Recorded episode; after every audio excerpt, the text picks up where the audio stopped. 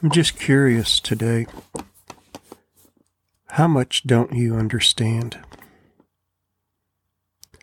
How much of the life of Christ do you not even understand? You don't even fathom it. You don't even see it. And because you don't even see it, you don't even care. Throughout Luke, we've been seeing a common theme. Jesus Christ speaks to people. He speaks to the crowds. He speaks to the rulers. He speaks to individuals. And today we're going to see him speak to the disciples. And they don't understand. It's actually documented in Scripture that they understood nothing of what Jesus says. This is just four verses that we're going to look at today. And I'm praying for you right now that you will understand today. I'm going to pray that you actually begin to understand the depth of your sin. I don't think we take time to do that. To actually understand our sinful nature, how it is always with us, our sinful thoughts, our sinful desires, our sinful actions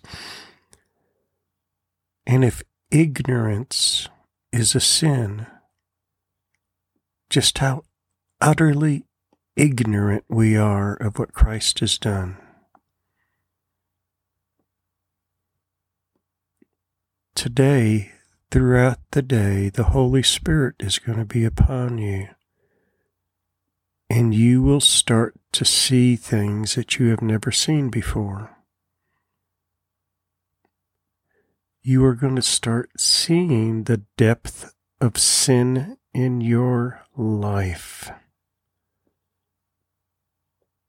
But more so, you will see God's righteousness.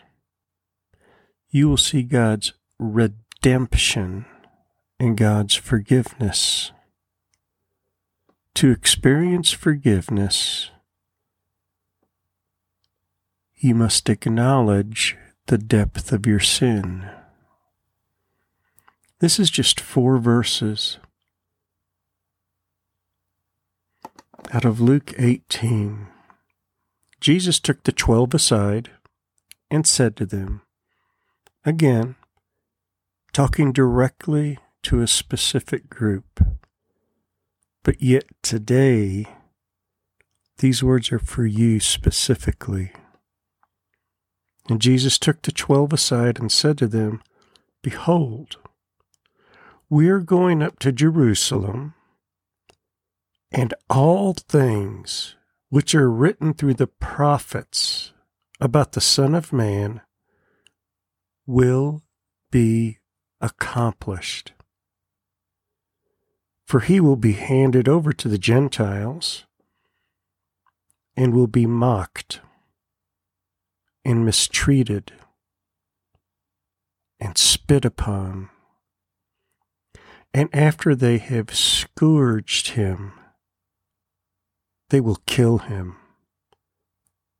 And the third day he will rise again. But the disciples understood none of these things. And the meaning of this statement was hidden from them, and they did not comprehend the things that were said. Can you imagine that?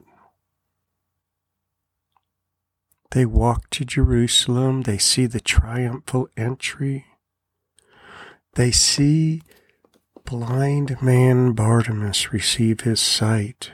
They see miracles. They see the teachings. They see all these things, but they did not comprehend that our Savior would suffer. Do you understand that? I've been made fun of. I've been bullied. I've been pushed around. I've been hit. I've been hurt. But in this case, Jesus Christ deserved none of it. He was handed over to the Gentiles. He was mocked. Unfairly, untruly mocked. He was mistreated. He was spit upon. And then they scourged him. They took a cat of nine tails and beat his back and ripped the flesh off of it. And then they humiliated him and they crucified him. A slow and torturous death. And during that death, they continued to mock him and mistreat him and spit upon him. But the disciples understood none of these things, and the meaning of the statement was hidden from them. And they did not comprehend the things that were said.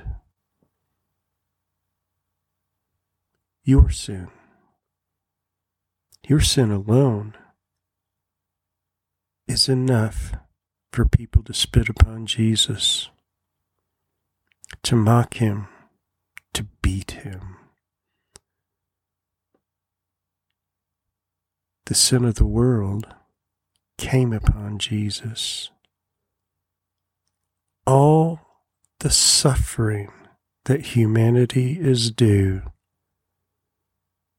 came upon the sacrifice that was foretold by the prophets upon a Savior.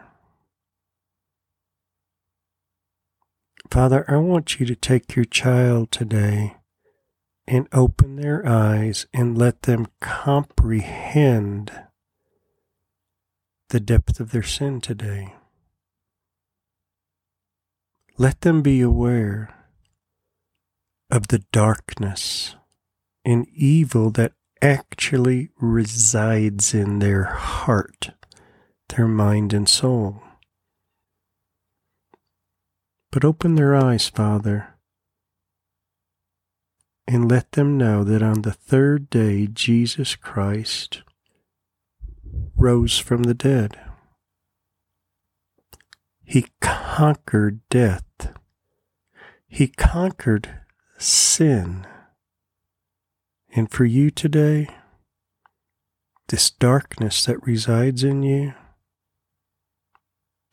is forgiven. And may you be filled with the very presence of God by His Holy Spirit and comprehend forgiveness today redemption today.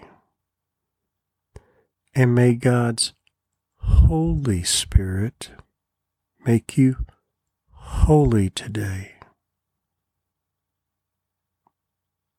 Walk in Christ. Walk in forgiveness. Walk in humility as you receive your redemption. Amen.